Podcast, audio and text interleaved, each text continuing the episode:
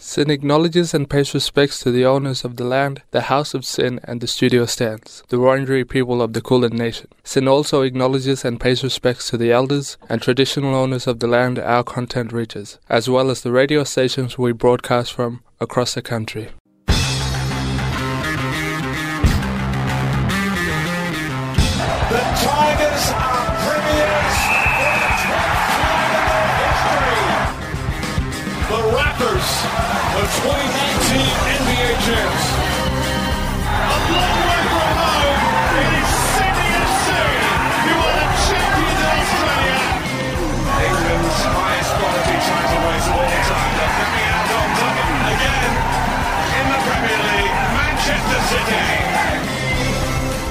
Sporting news, reviews, and previews, this is the Sports Desk.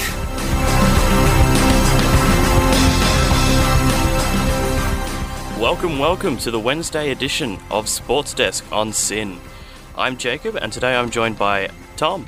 How are we? I'm very well this morning, Jacob. How are you doing on this misty, foggy Melbourne morning? Oh, it's a bit chilly, but it's all right. Yeah, I, I don't mind it, honestly. All right. And today we've got a bunch of cricket to talk about, the AFLW and netball. Um, before that, we'll lead into um, uh, cricket. So the Yes. sorry. No, that's all right. So the cricket awards were um, just uh, just couple of days ago, actually. That they were. So the Cricket Awards happened on Monday night, and originally known as the Allan Border Medal. You know, tickets named after the Brownlow Medal, the AFL's uh, Night of Nights, shall we say? But Yeah. uh, now that uh, women's cricket is on the up, uh, they're trying to involve them more in the night, and so it's just become the Australian Cricket Awards. as it should. As it should, absolutely. Now, the big winner from Monday night was David Warner, who took home the main prize at the Allan Border Medal. He won by one vote ahead of Steve Smith. And uh, a lot of people are actually quite unhappy about it, Jacob, because he didn't have the best ashes. He scored 95 runs, averaging Nine point five. yeah, 9.5, single digits. But uh, he did really well in the World Cup. Uh, he was also named the International T20 Australian Player of the Year. So he did well there. And of course, he had that magnificent summer here in Australia where he scored 335 not out against Pakistan. And I think Warner himself was even taken aback at the fact that he did win. I honestly think it's um, he probably shouldn't. Uh, with Steve Smith and Pat Cummins and so many other amazing players at the moment, um, and him having a, a less than amazing um, last couple uh, runs with the nine point five, and also wondering if it's too, um, I guess, if the sandpaper gate incident is too fresh in our minds. I think that's where a lot of the criticism is coming from. The fact that this happened a little over 22 months ago now. So, yeah, it's coming up on the two year anniversary, and people still think that, well, there are a select number of people anyway, who think that David Warner shouldn't be part of the team because of that very incident. And you've also got to remember it was Pat Cummins who polled third uh, with, uh, what was it? Yeah, 185 votes overall, and he was also recently named the ICC's Test Player of the Year. So you've got to wonder what the Australian team saw in Dave Warner that the ICC panel didn't. It, it's hard to say. I um, part of me wonders if it's the the name value. It's Um, possible. but being one, uh, being a one vote win, Hmm. I feel like that rubs it in a little bit harder if you weren't expecting it. Even True. Warner, uh, as you said, wasn't expecting himself. I've got a quote from him here, um, and I quote: "I had an absolutely horrendous Ashes. I didn't think I was really a chance." Hmm. And I, th- again, I think that really shows he's he's had a all right season, pretty good season actually, throughout the rest of the year. But that last run throws it off, and I feel like it could have gone to someone who was more consistent, who also being really good. I hmm. personally think Pat Cummins. Hmm. You've, we've also got to acknowledge, though, that the Allan Border Medal, it's not voted on by your peers or by Cricket Australia staff like the other awards are. Hmm. They're- It's voted on by numerous people. So it's voted on by the umpires, it's voted on by the coaching staff, the players, and also by the media. They also have a role in that. That's an interesting one to have the media in there. I hmm. feel like I feel like it's an interesting one with people talking about it being too soon. Um, fro- uh, again from Sandpaper Gate and him having that pretty bad ashes. and the media having an influence. I, I do I'd love to know, um, I guess, how many votes came from each source. Um, the media source would be really interesting because the media is blowing up right now and Yes. um, really taking him to town. Yeah, so I think their money might have been on Pat Cummins for, for the top prize there.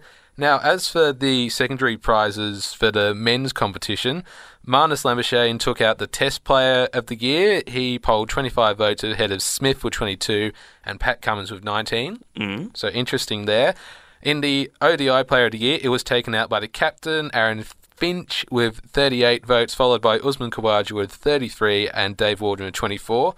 And as I mentioned up the top there, Dave Warner won the International T20 Player of the Year, and he was ahead of Glenn Maxwell's 16 votes and Kane Richardson and Steve Smith, who were tied on eight. Kane Richardson is a bit of, su- of a surprise, honestly. He had an all right Ashes. He, he did. He had an okay uh, tour over in England, but um, yeah, he's not really uh, firing. He- he- I mean, you hear about him a lot in the domestic competition, but you don't really hear a lot about his international successes.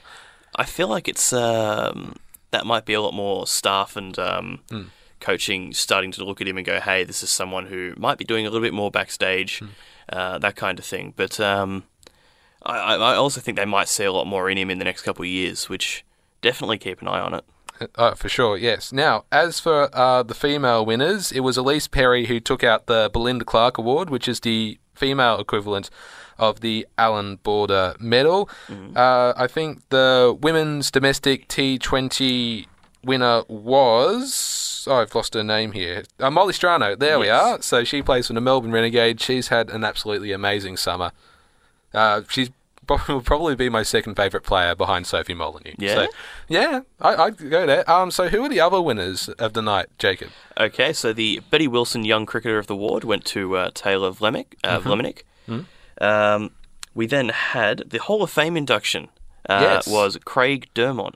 Craig uh, McDermott. Yeah, so fast bowler, did a lot of work with Merv Hughes back in the 80s and 90s. He's now the bowling coach of Australia. And there was a funny uh, moment there where um, I think it was Tim Lane. He referred to an incident. Tim Lane was hosting the event. He referred Hmm. to an incident where Allan Border had a like a verbal spray at Craig McDermott on the field, which was picked up by all the microphones. Oh, they're always fun. Yeah, yeah, and uh, uh, Craig was asked what that was about, and he just tried to play it off. So like, oh yeah, we were arguing over where to eat dinner that night, and it's like, it's like, yeah, nice try, Craig. You're not fooling anyone, but. Uh, yeah, um, so we've also got here Wes Agar was the Bradman Young Cricketer of the Year. He's played Yeah. in Victoria. He's also uh, he also had a good summer with the Adelaide Strikers in the T20 competition. Another Uh, Hall of Fame induction uh, in Sharon Trede. Yes. Uh, tr- tr- tr- Tradea? Tradea. Tradea. I think That's that's it. how you pronounce it. There we are. sure. Uh, the men's domestic player of the year was Shaun Marsh, who again was playing for the Renegades. Yep. Uh, the women's international T20 player of the year was Alyssa Healy, and she also won the women's ODI player of the year. So yeah, she I think she might have just missed out on the Belinda Clark award there. Uh, it's a shame, but um, I can't imagine she's walked away um, disappointed in any manner. She's walked away with two other prizes. She has walked away with two other prizes. SYN, where young people run the show.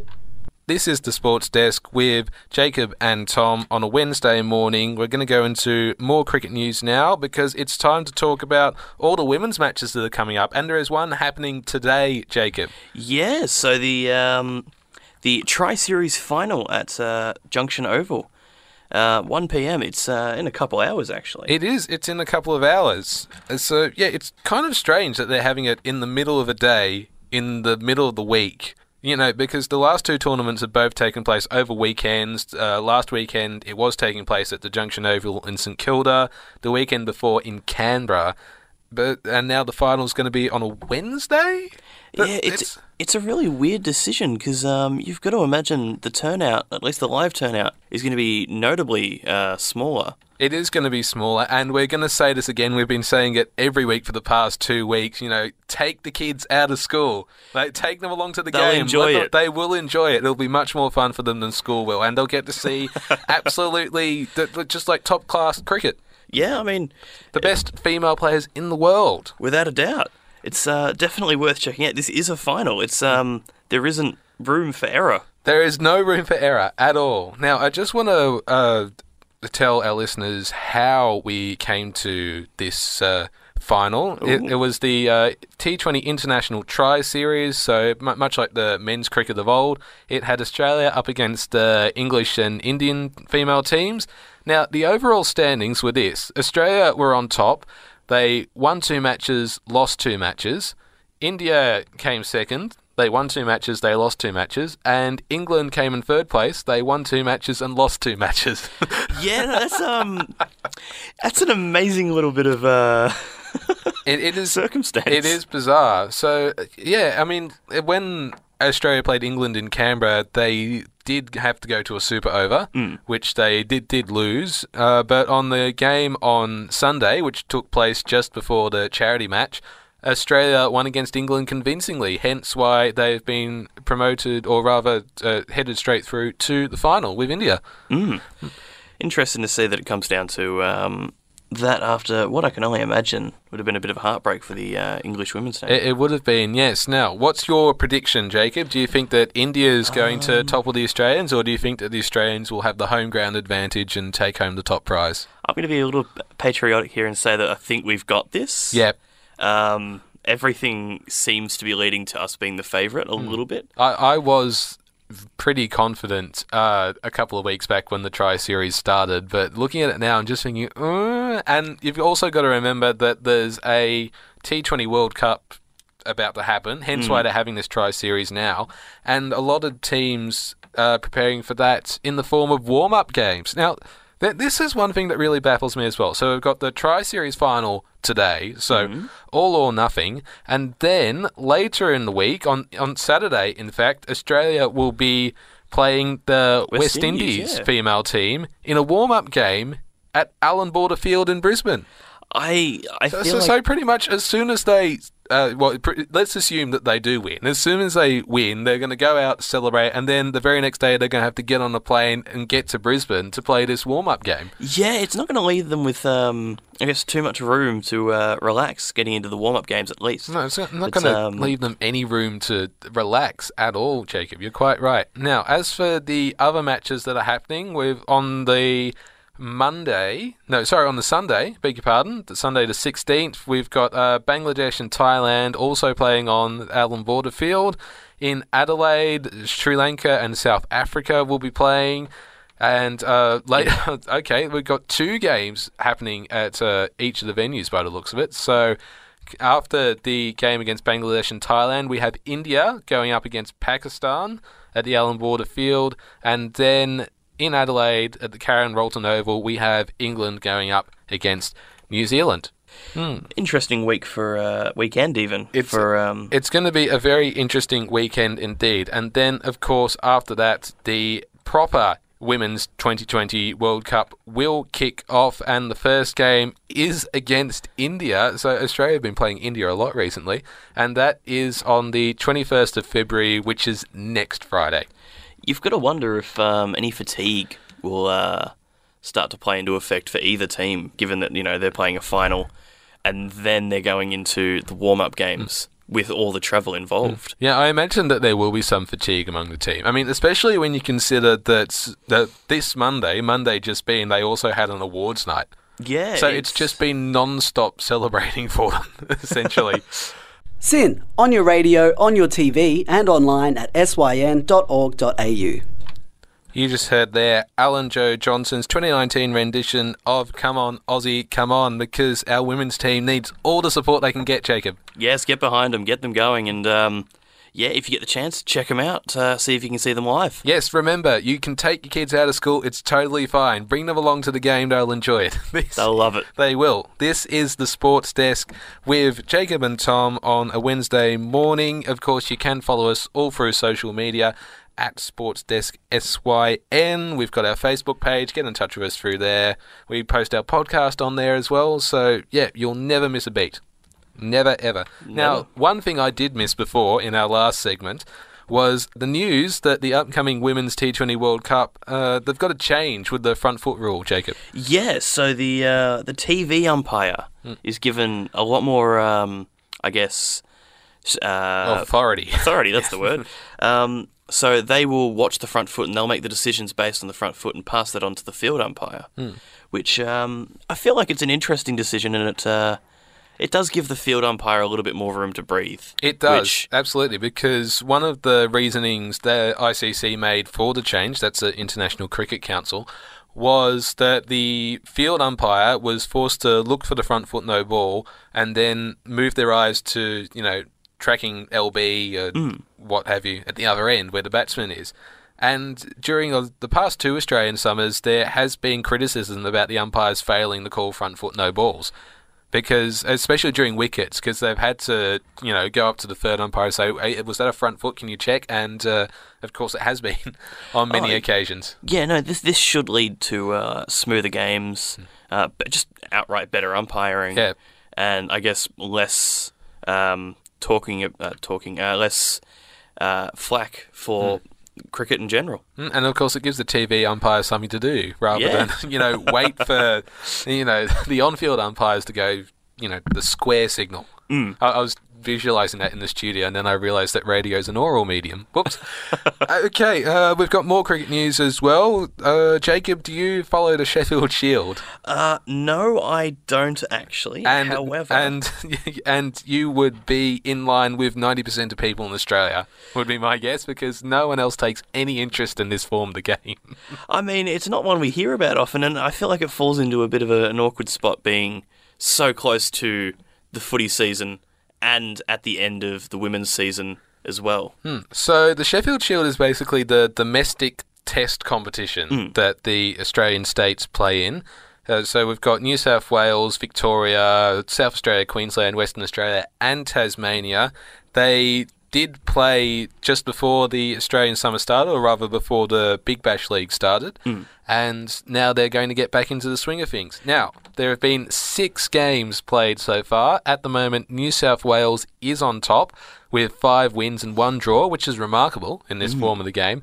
Uh, sadly, Victoria is on the bottom. They have not won any games. They've had two draws, three losses, and one no results. Yeah, it's it's a bit of a shame to uh, see us down there. Well, there was a game um, earlier in the season. I think it was the very first one against South Australia, where the essentially both teams battered themselves out of the game. so they made these preposterously high scores as as the batting teams, and then the bowlers were unable to bowl them out. So by the end of the fourth day, there was absolutely nothing that anyone could do.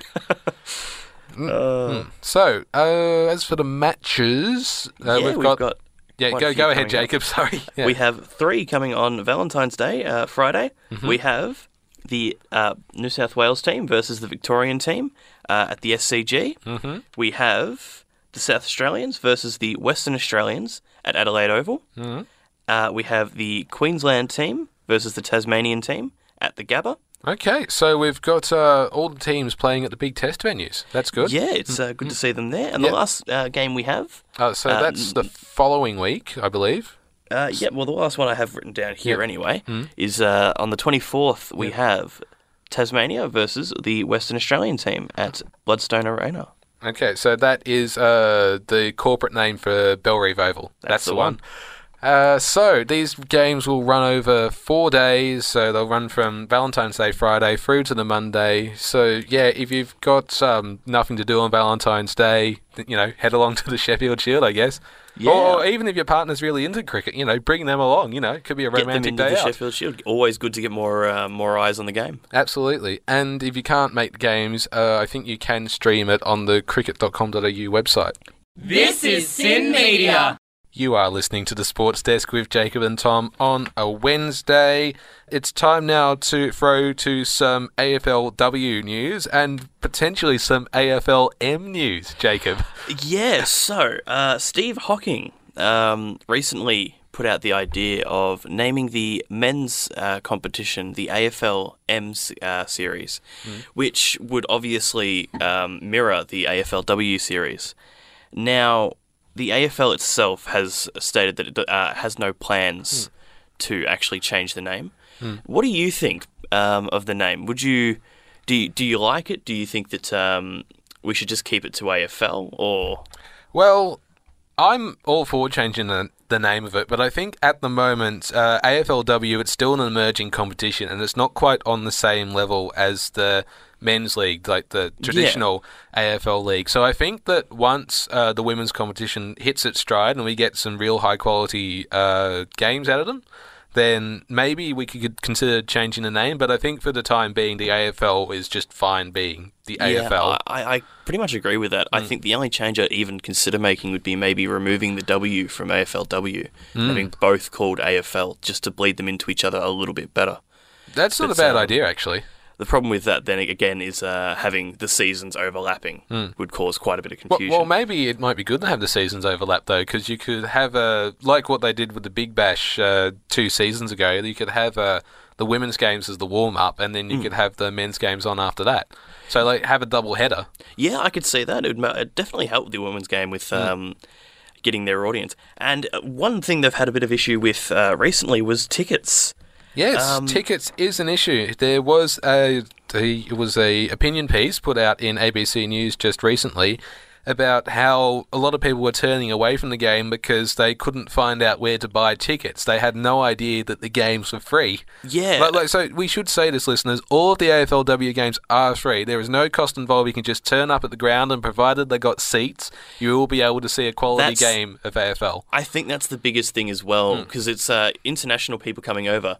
They might not be used to the idea of a free sporting event True. on such a level. Uh, for example, like college um, football in America isn't free. No. Usually, that's cost uh, that's cost worthy. Hmm. Um, and again, with with the uh, lo- uh, lockouts, eventually. That does drive people away. It does Like, drive people away. The 'cause- Carlton game, for example, people were lining up at six just to get in, and we uh, they still got locked out.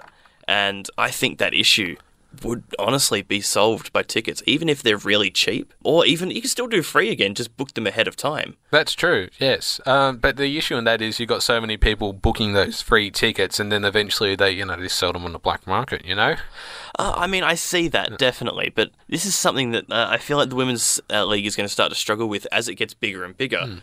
Is you cannot just have first come first served to the games. You're going to eventually start to uh, have these rural um, stadiums that can't hold anywhere near what you want them to hold. that's true, and you need a contingency plan in place when that happens. I know for the original AFLW season, the very first game they played, they. Uh, had it so that they had projectors outside the ground so that people could watch the game and be part of the atmosphere even if they couldn't be in the ground itself. And I think that the AFL needs to consider doing more things like that. And as you said, Jacob, like when they go to like the rural games, they need to consider that you know this is like a really popular sport, and they need to think about how many people are turning up, who's turning up, and uh, what happens when they you know run out of space. Oh, without a doubt. I still think that tickets might be worth looking at for this uh, series, even if they're just really cheap, like a $5 ticket. Well, I made this argument actually on the Sports Desk podcast a couple of years ago that you know even if it's like very minimal cost, there needs to be some cost in there Yeah, so it- that the players can be you know reimbursed. I know that the AFL's putting a lot of money into this game, but I think that It'd be ha- nice for them yeah. to get some money back from it, too. Yes, exactly. That's right. And by having ticket prices, I mean, you know, everyone loves free stuff. But, you know, I, I think given that a lot of these women, th- this is a full time profession for Exactly. them. Yeah, like much like the men, you know, they have to train nine to five, they have to go into the club, they and then in the off season they have to, you know, train still, train harder. Well, I mean, one thing I'd like to see. Uh, this is going on to another topic too, but um, because they had recently with the expansion, Richmond, St Kilda, West Coast, and Gold Coast. That money coming back in from ticket sales could go into training That's uh, and help with these newer teams coming in. For because, for example, all of these new teams that came in, they lost pretty badly, with the exception of Gold Coast. Yeah, Gold Coast, who lost by a single point to the uh, Greater Western Sydney Giants, who Oh, won with a score of nine. That was a good game to watch, but um, for those who don't know, it is the lowest aggregate score uh, for the AFLW as of yet, and people have always complained about the low scores for AFLW. That's no exception. Yeah, that's just adding ammunition to their arguments, isn't it? Now, coming back onto the issue of costs, though, uh, Jacob, how would you feel if at the, at the gates of every venue that played an AFLW match, you were to, say, contribute a gold coin donation of some sort before you could enter the ground? Is that something you'd be open to? Yeah, I, I think that's a great idea, actually. A, a gold coin, coin donation. I, I feel like it adds a bit of legitimacy hmm. feeling to the hmm. actual game because hmm. one, you do have to pay for it. It doesn't feel like Yes. it's a it's a sideshow to the AFL, uh, the men's season anyway. And when you consider the absolutely ludicrous cost you have to pay for a regular Premiership season game, I feel like it does definitely uh, hinder the AFLW not to have any sort of cost in total. And I think it worked for the, maybe the first two years, but after that, they needed to start looking at putting small costs in, maybe booking tickets ahead of time. There are so many problems that are avoided by this, and so many things that are helped by doing this. Absolutely, there are. And um, you made the point just before, Jacob, going back again, about uh, the newer teams and the low scoring games. Do you think that could potentially uh, damage the AFLW's credibility? Uh, the low scoring games. Well, that's that's been the issue since the start. However, I think it was round four last um, season. They started to prove that when you get these teams that are better, uh, starting to get better and more skilled, uh, like Carlton and uh, Collingwood, for example, um, they start getting up there. I remember that round having three games with an aggregate of over 50 um, each. And people were starting to turn around and go, oh, hold on. If we can get more of this, people might turn up. And I think the biggest thing they're struggling with right now, again, this is um, the training issue. Because they're, I think the expansion has happened probably a little bit too quick. There haven't been enough, um, I guess, not to say not skilled, but people on the same level as the players who have played for the last three years. And I think that's starting to show a little bit and will probably show a little bit more this season. I wouldn't be surprised to see um, the newer teams finish uh, at the bottom of both brackets. Yeah, I th- think that's more than likely the case there. But you know, they are. This is their first season in the competition. Yeah. They're only going to grow from here. Oh, without a doubt. provided that they've got the right coaching staff and they've got the right funds and that they've got the right support, then yes, they can potentially go all the way. That's the idea. I mean, we've seen that in the men's competition. Like the West Coast Eagles, they won their first premiership within three or four years of entering the I mean, competition. GWS, how, how close have they been? And they only came in during the decade. yeah, that's quite right. So yes, it is possible, listeners. It is possible. SYN, on your radio, on your TV, and online at syn.org.au. Welcome back to the Sports Desk on the Wednesday edition.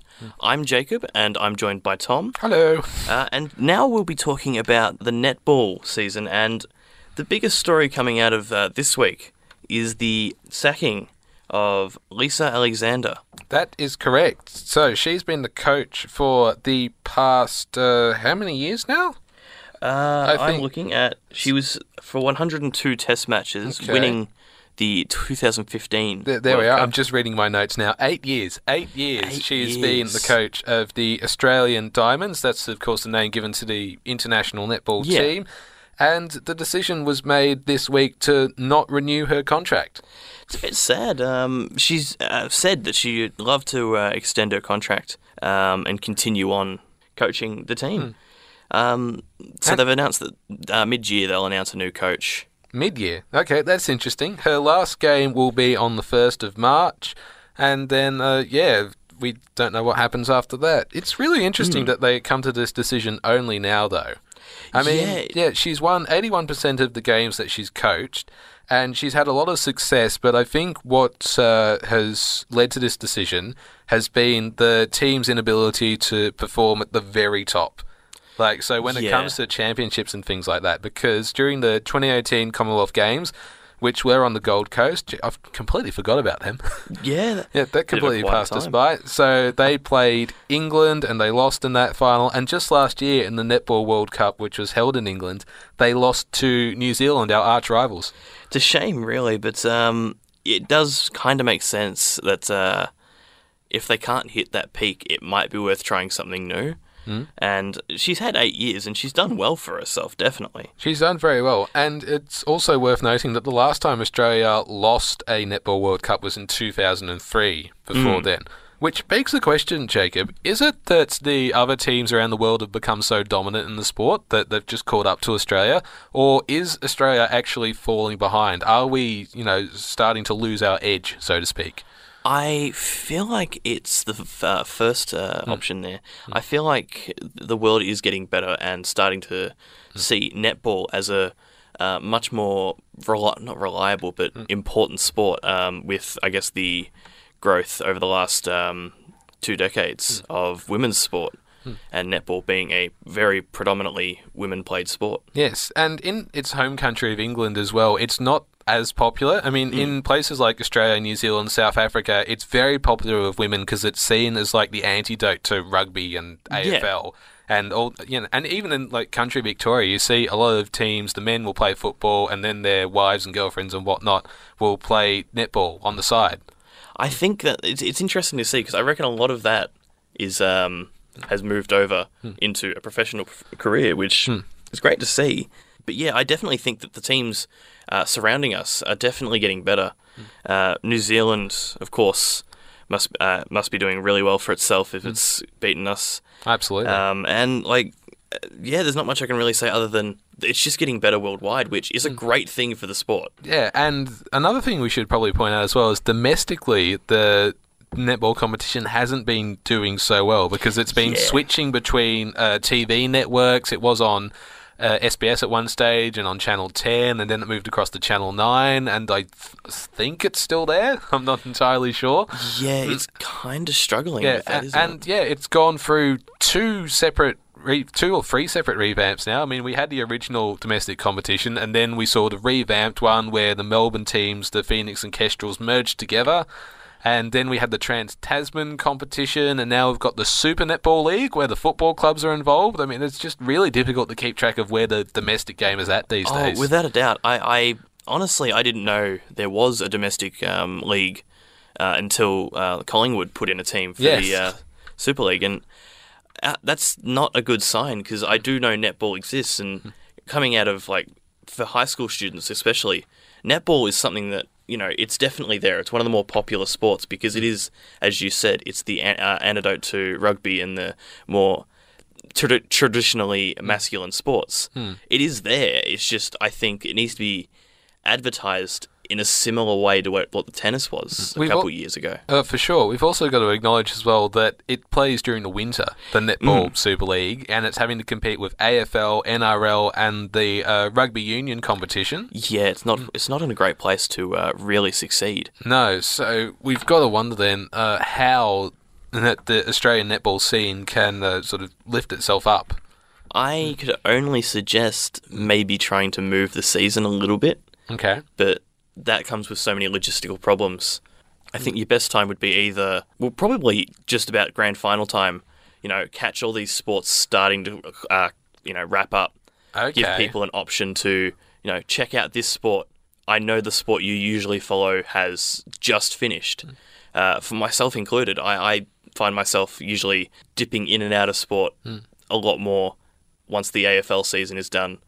Um, So you think maybe that October November period is a good time to get people on board with netball? Yeah, I Hmm. definitely think so. It it makes sense for it, and it would. I understand it probably start to um, compete a little bit with cricket, Mm-hmm. which that's okay though, because netball is a faster paced game. True. For those who don't enjoy cricket uh, and think maybe it's a bit slow, this is a good alternative in allowing them to um, find a game that runs pretty quickly. No, that that's not a bad thought there, Jacob. And just to recap that news that we had there, Lisa Alexander, the coach of the Australian Diamonds, will not be uh, in the position after March, as her contract will expire, and the Netball Australia committee uh, currently in the process of finding a new coach to replace her. So. Yes, well, still, congratulations, Lisa. You've had a good Great career. career, yeah. Great career. You should be very proud of yourself. And I think that, yeah, the game is all the better for her input. Yeah, all we can really do is uh, wish her the best, and maybe she'll pick up um, another coaching role somewhere. I'm sure she will. Yeah. If not domestically, then overseas somewhere. And that is just about all we have time for here on the Wednesday edition of the Sports Desk. I'd like to thank all our listeners for tuning in and joining Jacob and I this morning. We will be returning next Wednesday, and of course, the Sports Sports Desk is also on Fridays from 9 and Mondays from 9 as well. So we've got the Friday to sort of give us a primer for the weekend sport, and then the Monday to catch up on everything that happened. And Jacob and I are in the middle, just, you know, Catching anything that happens during the week. That's exactly right.